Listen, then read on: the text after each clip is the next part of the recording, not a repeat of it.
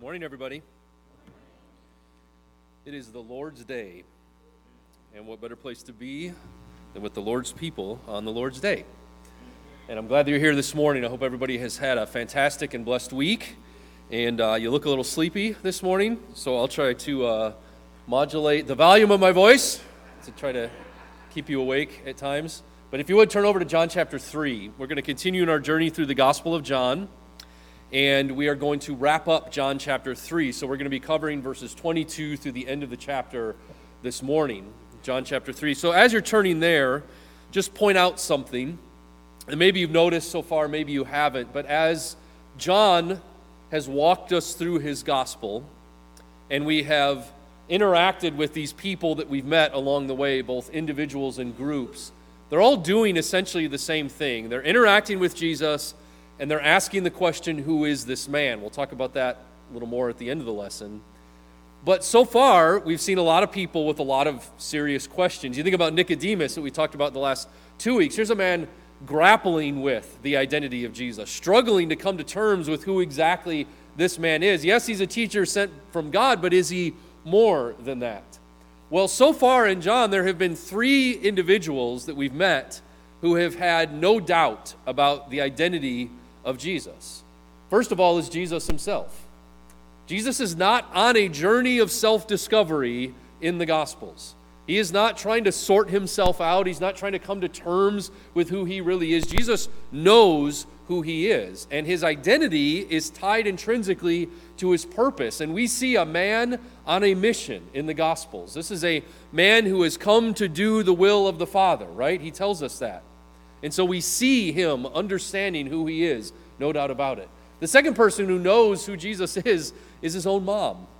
And if you remember back in the wedding at Cana in John chapter 2, that whole story starts off with Jesus' mom bringing to his attention that they are out of wine. Hint, hint, wink, wink, nod, nod, right? And Jesus says to her, Woman, what does this have to do with me? And then she turns to the servants, and you remember what she said? Do whatever he tells you. His mother seemed to have no doubt about who the identity of her son really was. Not Joseph's son, but the Heavenly Father's son.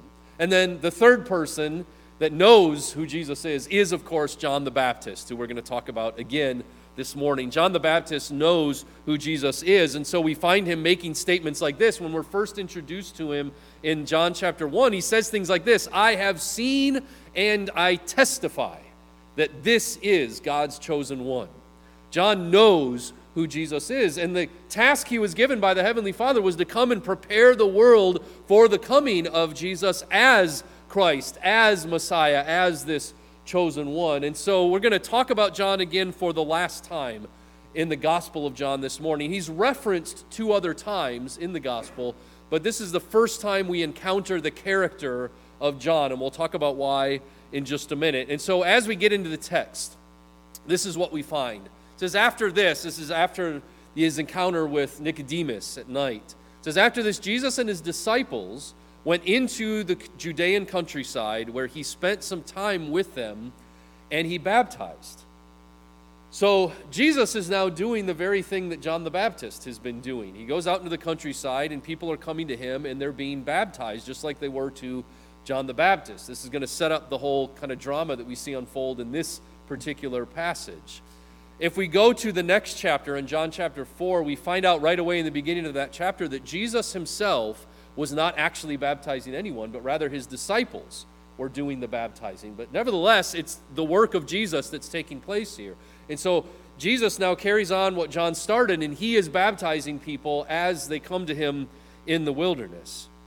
It says in verses 23 and 24, now John also was baptizing. So Jesus begins his public ministry. People are coming to him to be baptized. John is still carrying on with his ministry at the same time. So John also was baptizing at Aenon near Salim because there was plenty of water there. And people were coming and being baptized. And then, as a parenthetical note, John adds, this was before John the Baptist was put into prison. And that's important. We'll talk about that in just a second. But first, just a note on what it was that John was doing as he was preaching and baptizing people. What was his baptism all about? Later on in the book of Acts, as the disciple or the, the apostles, excuse me, for some time have been preaching baptism in the name of Jesus, the apostle Paul encounters some men who at the time only knew the baptism of John. So there's clearly a distinction between the baptism of John and what the early church was preaching regarding baptism in the name of Jesus. And so let me just point out to you what we find in Matthew's account in Matthew chapter 3 verses 11 and 12 as Matthew talks to us about John's ministry. John says, I baptize you with water for repentance. So his baptism is a baptism of repentance. He's calling people away from their sins, preparing them for the imminent coming of the kingdom of God. But after me, he says, comes one who is more powerful than I, whose sandals I am not worthy to carry. He will baptize you with the Holy Spirit and fire. His winnowing fork is in his hand, and he will clear his threshing floor, gathering his wheat into the barn and burn up the chaff with unquenchable fire. And so it's a baptism of repentance and also preparation for the one who comes after him, who is so much greater than he is. This is what John is preaching as he is baptizing people in the wilderness. The other thing I want to point out to you is what we read about in Matthew chapter 14. So again, quickly go back to this text in our in our text here, John 3, 23 and 24. John's also baptizing, and this was before John was put in prison. Well, the interesting thing is that in John's gospel, there's no account given of how it was that John ended up in prison. And what I think that tells us very clearly is what I said at the beginning of our study of the, of the Gospel of John, and I would re- want to remind you of it here.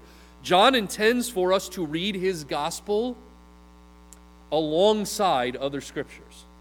We've already seen how much he interacts with the Old Testament scriptures, but he's also, I think, interacting alongside the other synoptic gospels. John knows of these gospels and he's supplementing them. He's not supplanting them. He's not saying don't pay attention to the other three gospels. He's saying pay attention to those other three gospels, but here's some other information I want to add to you. There's no need for him to go into detail about what the synoptics have already recorded for us. And so he references the imprisonment of John, knowing that we have already read the synoptic gospels and we're familiar with that story. But in case you're not, let me remind you of it. It's found in Matthew chapter 14, and I'm not going to read the whole thing, just the first two verses say this. At that time, Herod the Tetrarch heard the reports about Jesus. So Jesus is growing in fame and popularity. Reports reach Herod hey, there's another guy out there preaching about the kingdom of God and baptizing people. And this is what Herod's response is. He said to his attendants, This is John the Baptist. He has risen from the dead. That is why miraculous powers are at work in him. Herod's terrified when he gets reports of Jesus preaching because he thinks John has come back from the dead. Now, Matthew goes on then, and you can mark this passage down and read it later if you'd like, but he goes on to give us an account of what happened. John the Baptist was publicly teaching against the marriage that Herod had with his brother's wife. And of course, that didn't look good for Herod or his wife. And so he's put into prison. And long story short, there comes a time where there's a celebration, and the women in Herod's life call for the death of John the Baptist. And so he has him beheaded and brings the head of John the Baptist to him in the middle of this party on a silver platter. And so that's what happened to John the Baptist.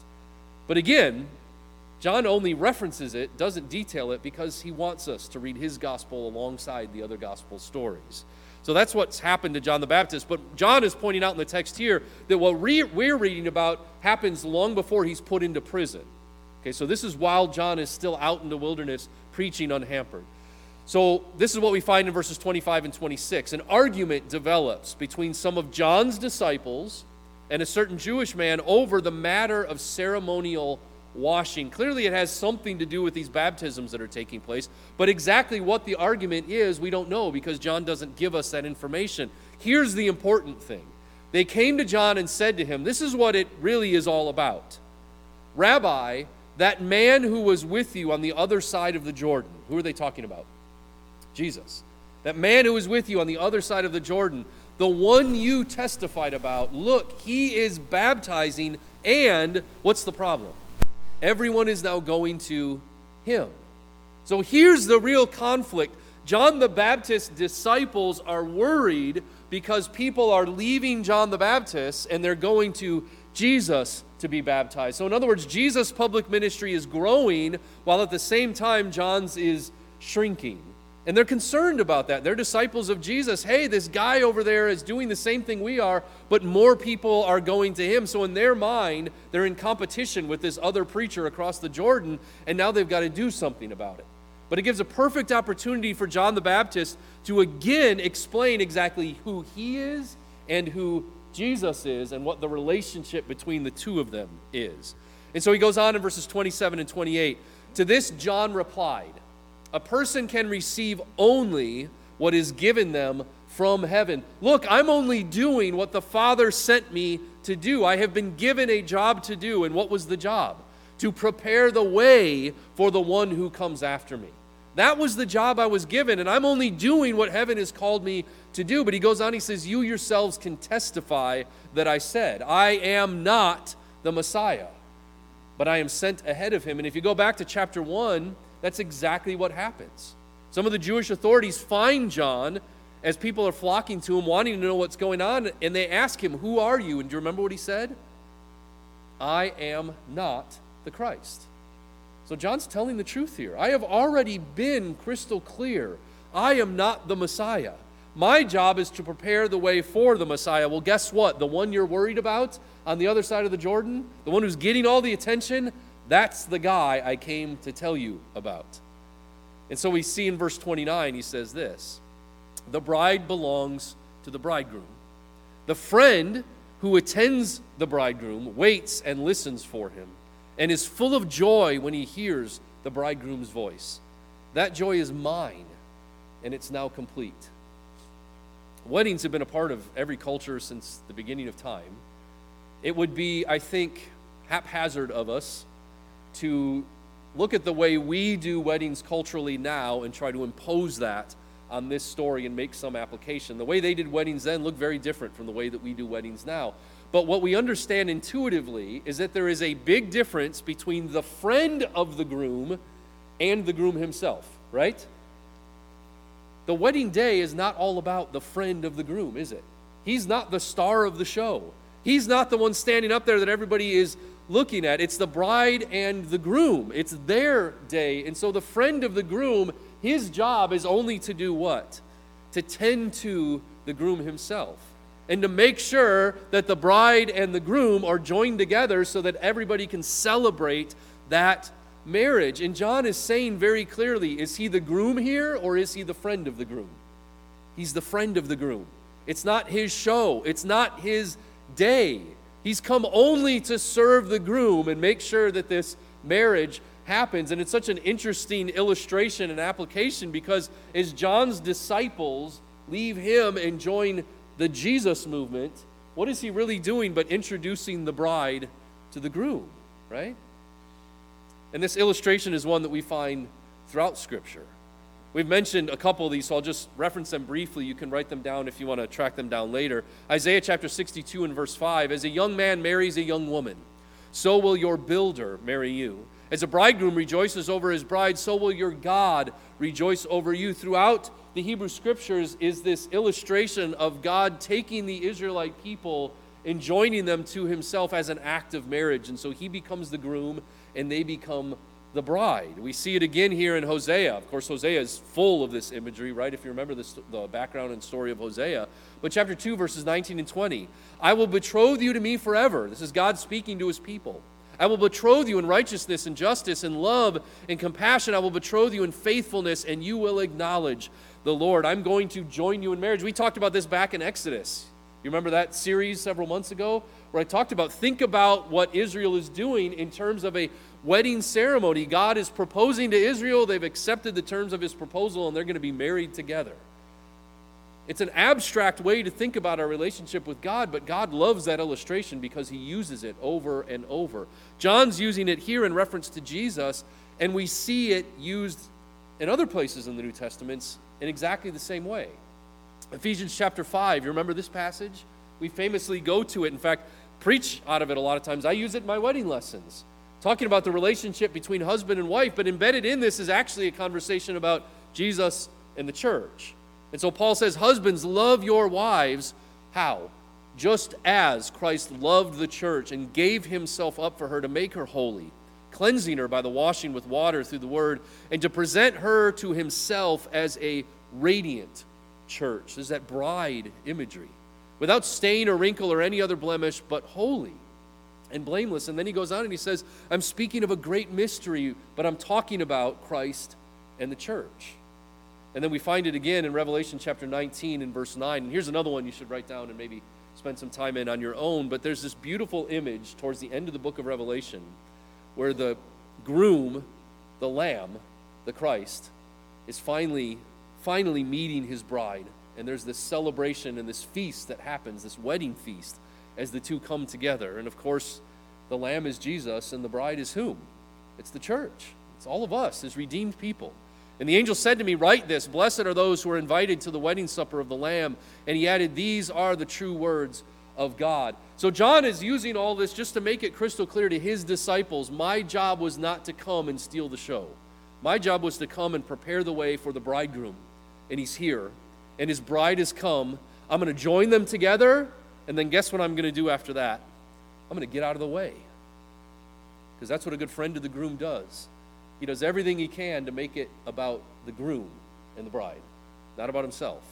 And so in verse 30, this is what the NIV has He must become greater, I must become lesser. Other translations famously have it, and I like it. I think it's even more pointed. He must increase, and I must decrease.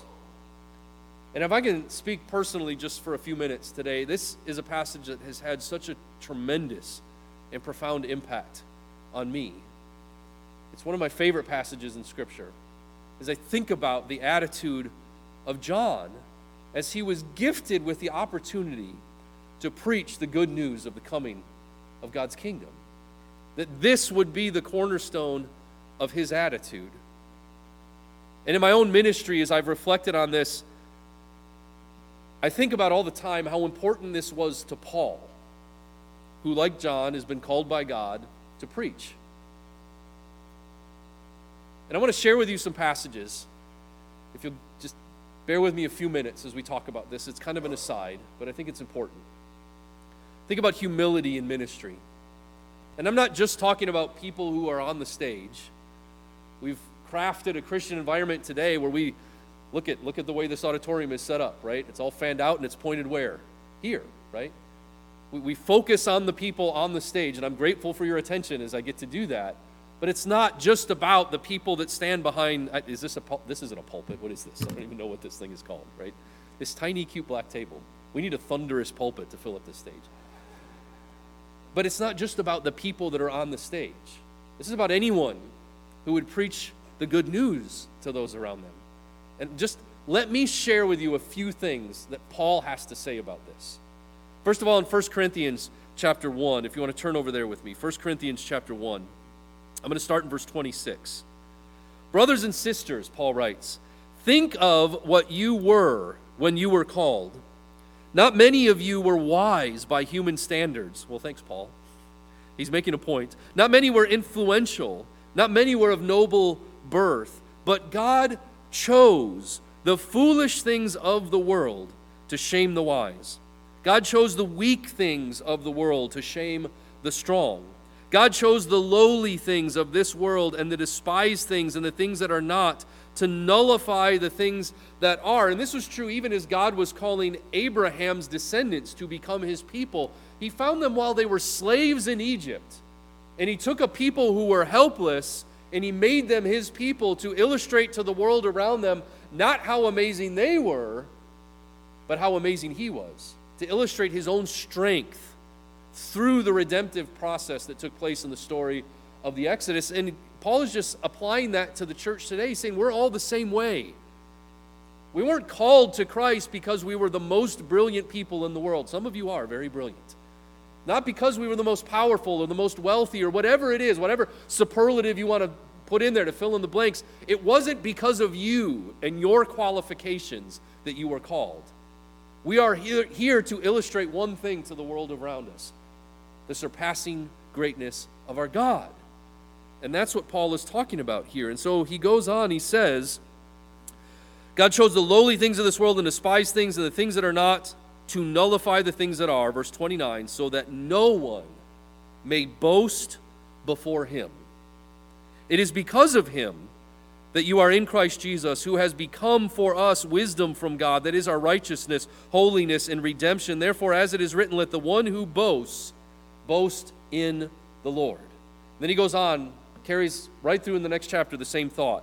And so it was with me, brothers and sisters. When I came to you, I did not come with eloquence or human wisdom as I proclaim to you the testimony about God. But oh, we love that, don't we? We'll line up all day to hear a preacher who's eloquent and witty and charming and all of those things. I'm sorry I failed you in all those regards. But we love that, right? We love people who are impressive. We want impressive people to preach in impressive ways. And Paul is saying, I didn't bring any of that to you. I did not come to you with those things that people look for. He says in verse 2 I resolved to know nothing while I was with you except this Jesus Christ and Him crucified. I came to you in weakness, with great fear and trembling. My message and my preaching. My message and my preaching were not with wise and persuasive words, but with a demonstration of the Spirit's power, so that your faith, listen to this, so that your faith might not rest on human wisdom, but on God's power. If we build churches on the personalities of the people in the pulpit, those churches will fall apart because those people will fail you. Humility in ministry is vital. It was so important to Paul and it needs to be for us today as well. Look at 2 Corinthians chapter 11. I'll encourage you to spend some time in this whole chapter actually, but let me just show you one passage. 1 Corinthians or excuse me, 2 Corinthians chapter 11 and verse 30. Paul just gets done boasting about himself and yet the things he boasts about are all the things that actually make him look weak.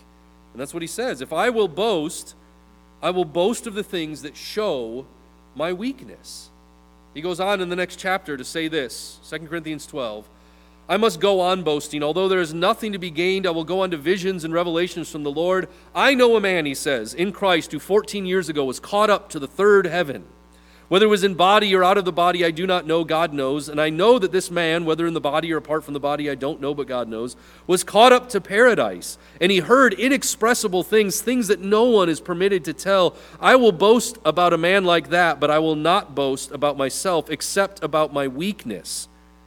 Even if I should choose to boast, I would not be a fool because I would be speaking the truth, but I refrain so no one will think more of me than is warranted by what I do or say, or because of the surpassing great revelations. Therefore, in order to, listen to what he says, and think about the way that he's processing his own life.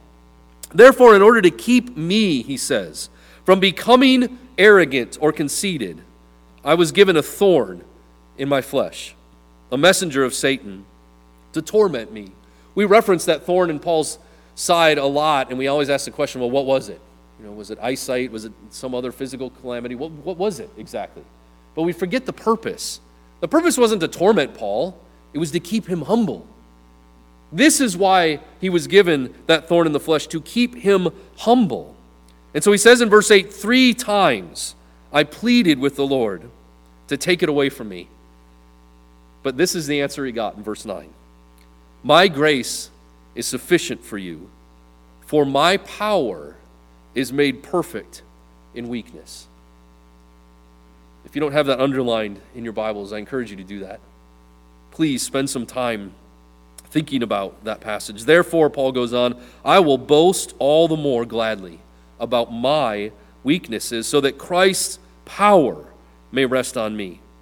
That is why, for Christ's sake, I delight in weakness and insults and hardships and persecution, in difficulties, for when I am weak, then I am strong, he says. And what a powerful example he leaves for us. Preaching the gospel is not a path to self glorification, and we can't allow it to become one. We talked about it in the Sermon on the Mount this morning in Glenn's class. Whatever act of righteousness you find yourself engaged in, if you're doing it so that people recognize you, then it's nothing to do with the gospel.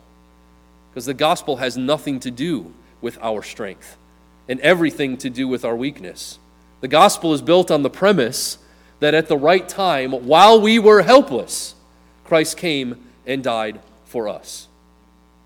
When we preach the gospel, in whatever setting we preach the gospel, let's do it with as much humility as we can muster, boasting in our own weakness and in the strength of our God. Luke 17, verse 7, just one more passage on this and we'll move on. Luke 17 and verse 7. This is a passage I don't, maybe some of you haven't read in a while, maybe some of you have never heard it. It's an interesting one, and it's one that has, again, kind of taken root in my mind, and it's one I go back to a lot. This is Jesus speaking here in verse 7. He says, Suppose one of you has a servant plowing or looking after the sheep. Will he say to that servant when he comes in from the field, Come along now, sit down and eat? Won't he rather say, Prepare my supper, get yourself ready, and wait on me while I eat and drink, and after that, then you may eat and drink? Will he thank the servant because he did what he was told to do? So you also, when you have done everything you were told to do, should say, We are unworthy servants. We have only done our duty. I feel like I, you know, blessed to learn something new in ministry every week. But I'll tell you the most important thing I've learned in my time in ministry is I don't deserve any of this. I don't deserve even the opportunity I'm given on a regular basis to preach the gospel. I don't deserve it. The one thing I know for certain is that I am weak. The one thing I know for certain is that I serve an awesome God. The one thing I know for certain is that in spite of all my sins, He loves me still. And He's been so good to me. And He's blessed me so much in this life. He's blessed me with relationships that mean so much to me. He's blessed me physically, yes. He's blessed me with health, even in times when my health struggled. He's blessed me with a lot of things, but the thing I count uh, is among my greatest blessings from the Lord is the opportunity I have on a regular basis to stand up and preach the good news to God's people. And I thank Him for that every day. And I thank you for listening to me because I don't deserve this opportunity. And if my weakness helps to illustrate the strength of my God, then I'm here to tell you I'm as weak as they come. Let's strive for humility in our ministry in whatever capacity we serve, let's do it humbly, remembering at the end of the day, we are just servants, and we've only done what He's asked us to do. So, moving on into the text, then, John chapter 3, verses 31 through 33. So, here again, like last week, we find this interesting situation where we're left trying to figure out when does John the Baptist stop speaking, and when does John, the author of the gospel, start speaking. And depending on what translation you have, you might find quotation marks in different places. In the NIV, the quotation marks end at the end of verse 30, so it's indicating to us they think that's when John the Baptist is done and John the narrator begins. The original text, though, doesn't have quotation marks, and so we're left, like I talked about last week, doing the best we can with the context, trying to figure it out. But I'll make the same point I did last week, which is at the end of the day, it doesn't really matter. What is stated here is true. The one who comes from above is above all.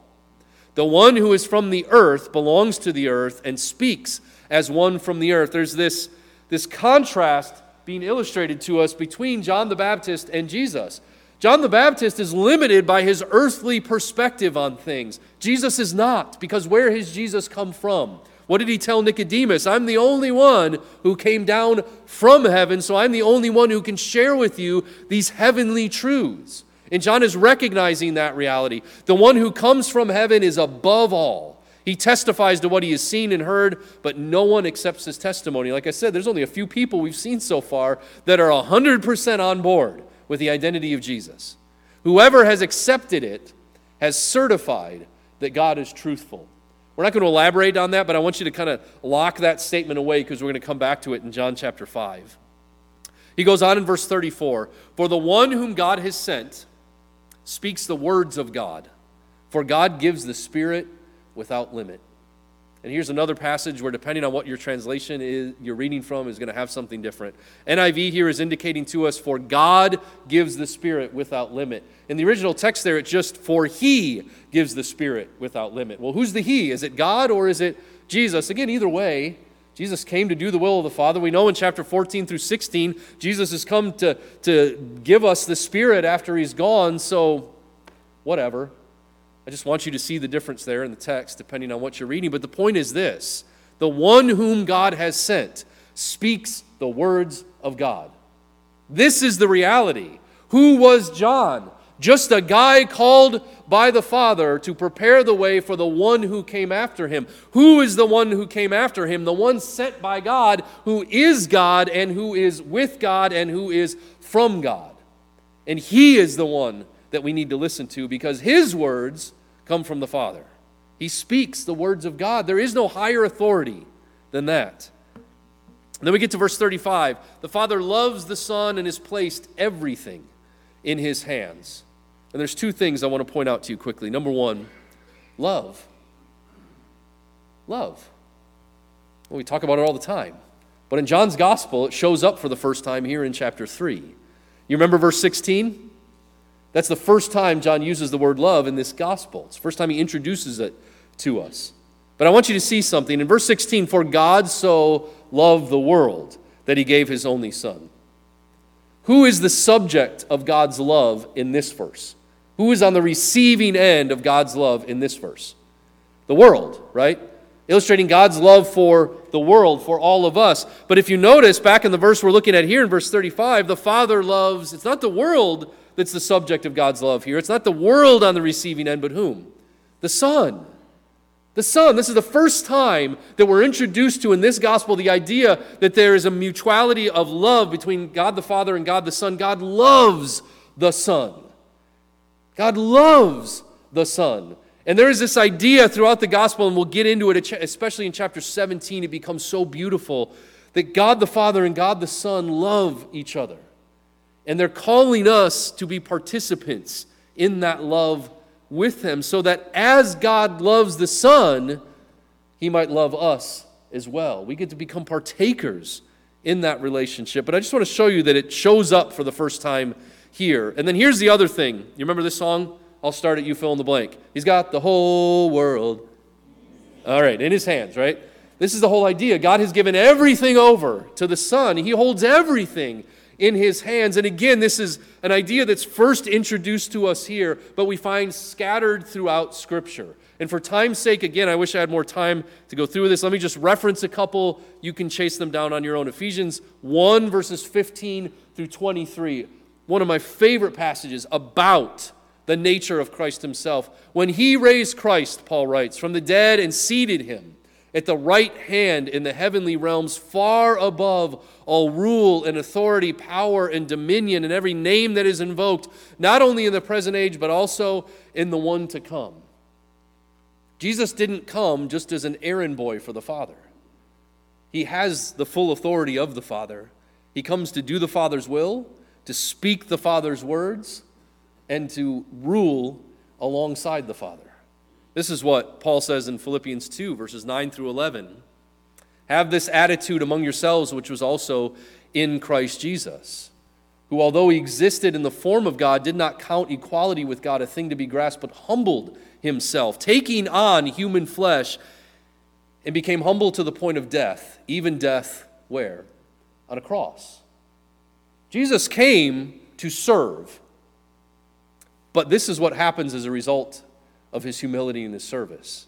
Philippians 2 9 through 11. Therefore, God exalted him to the highest place and gave him the name that is above every name, that at the name of Jesus, every knee should bow in heaven and on earth and under the earth and every tongue acknowledge that Jesus Christ is Lord to the glory of God the Father, we start thinking in terms of, you know, physicality, like above the earth, on the earth, below the earth. What is he talking about? He's just saying no one escapes the authority of the Son. God has given all things into his hands.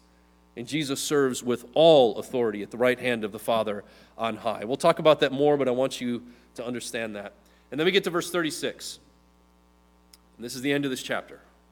Whoever believes in the Son has eternal life, but whoever rejects the Son will not see life. Listen to what he says and pay attention to it.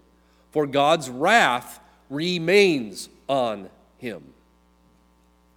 And a few passages again to write down and chase down on your own about wrath. Romans chapter 1. Spend some time in Romans chapter 1 this week and see what Paul has to say about the coming of God's wrath. In verses 18 and 19, he introduces the whole conversation by saying this The wrath of God is being revealed from heaven against all the godlessness and wickedness of people who suppress the truth by their wickedness, since what may be known about God is plain to them because God has made it plain to them. He goes on to say that his invisible attributes can be clearly seen through what has been made so that we are without excuse. And then he goes on to detail what it looks like from humanity's perspective that we just grew in corruption and the corruption snowballed and the sin snowballed. And God gave us over to all of that. We are helpless apart from the love of God made manifest in his Son, Jesus Christ. This is the point of the Gospel of John. Colossians 3, verses 5 through 6. Put to death, therefore, Paul writes, whatever belongs to your earthly nature sexual immorality, impurity, lust, evil desires, greed, which is idolatry. Because of these, the wrath of God is coming.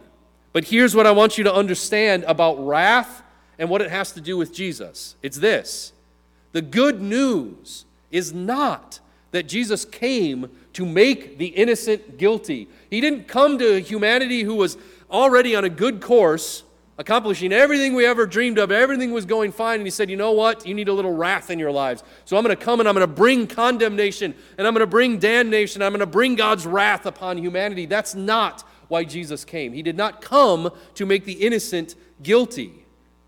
He came so that in him the guilty might be found innocent. Do you understand the call of the gospel? Do you understand what John is trying to explain to us about who Jesus is and what he came to do? Like I said at the beginning of this lesson, the identity of Jesus is intrinsically tied to his mission and his purpose. Who was he and what did he come to do? We find this invitation scattered throughout the Gospel of John. Again, the end of chapter 20, he tells us why he wrote the Gospel so that we might believe that Jesus is the Christ and by believing we might have life in his name. But that invitation into belief, he doesn't wait until chapter 20. Every time we find Jesus encountering a new group of people or a new individual, there's an invitation embedded in it to come to belief, an invitation out of darkness and into light, an invitation out of death and into life, an invitation out of condemnation and into justification, an invitation out of God's wrath and into his love. And that invitation is offered to you every time we open up this gospel and every time we encounter Jesus along the way. And so that's the invitation I'm offering to you this morning. I'm hoping that you're listening. I'm hoping that you're paying attention. I'm hoping that the Spirit as it is at work in us and through us and among us. And I hope that you're feeling you're feeling a little bit of a tug this morning. Some of you have already given your life to Christ. We just remind you of how simple the gospel call is follow him, put your trust fully in him. For those of you who have not yet responded to that call, won't you listen to the call of your Savior this morning? If there's anything we can do to serve you, please let us know. We're going to stand and we're going to sing a song in just a second. I know some of you really don't like the idea of coming down in front of everybody. That's fine. If you want to, we're here to serve. I invite you to do that. If not, find me afterwards. If you feel that tug on your heart this morning, don't leave here without doing something about it. Will you stand and sing with us? Let's stand.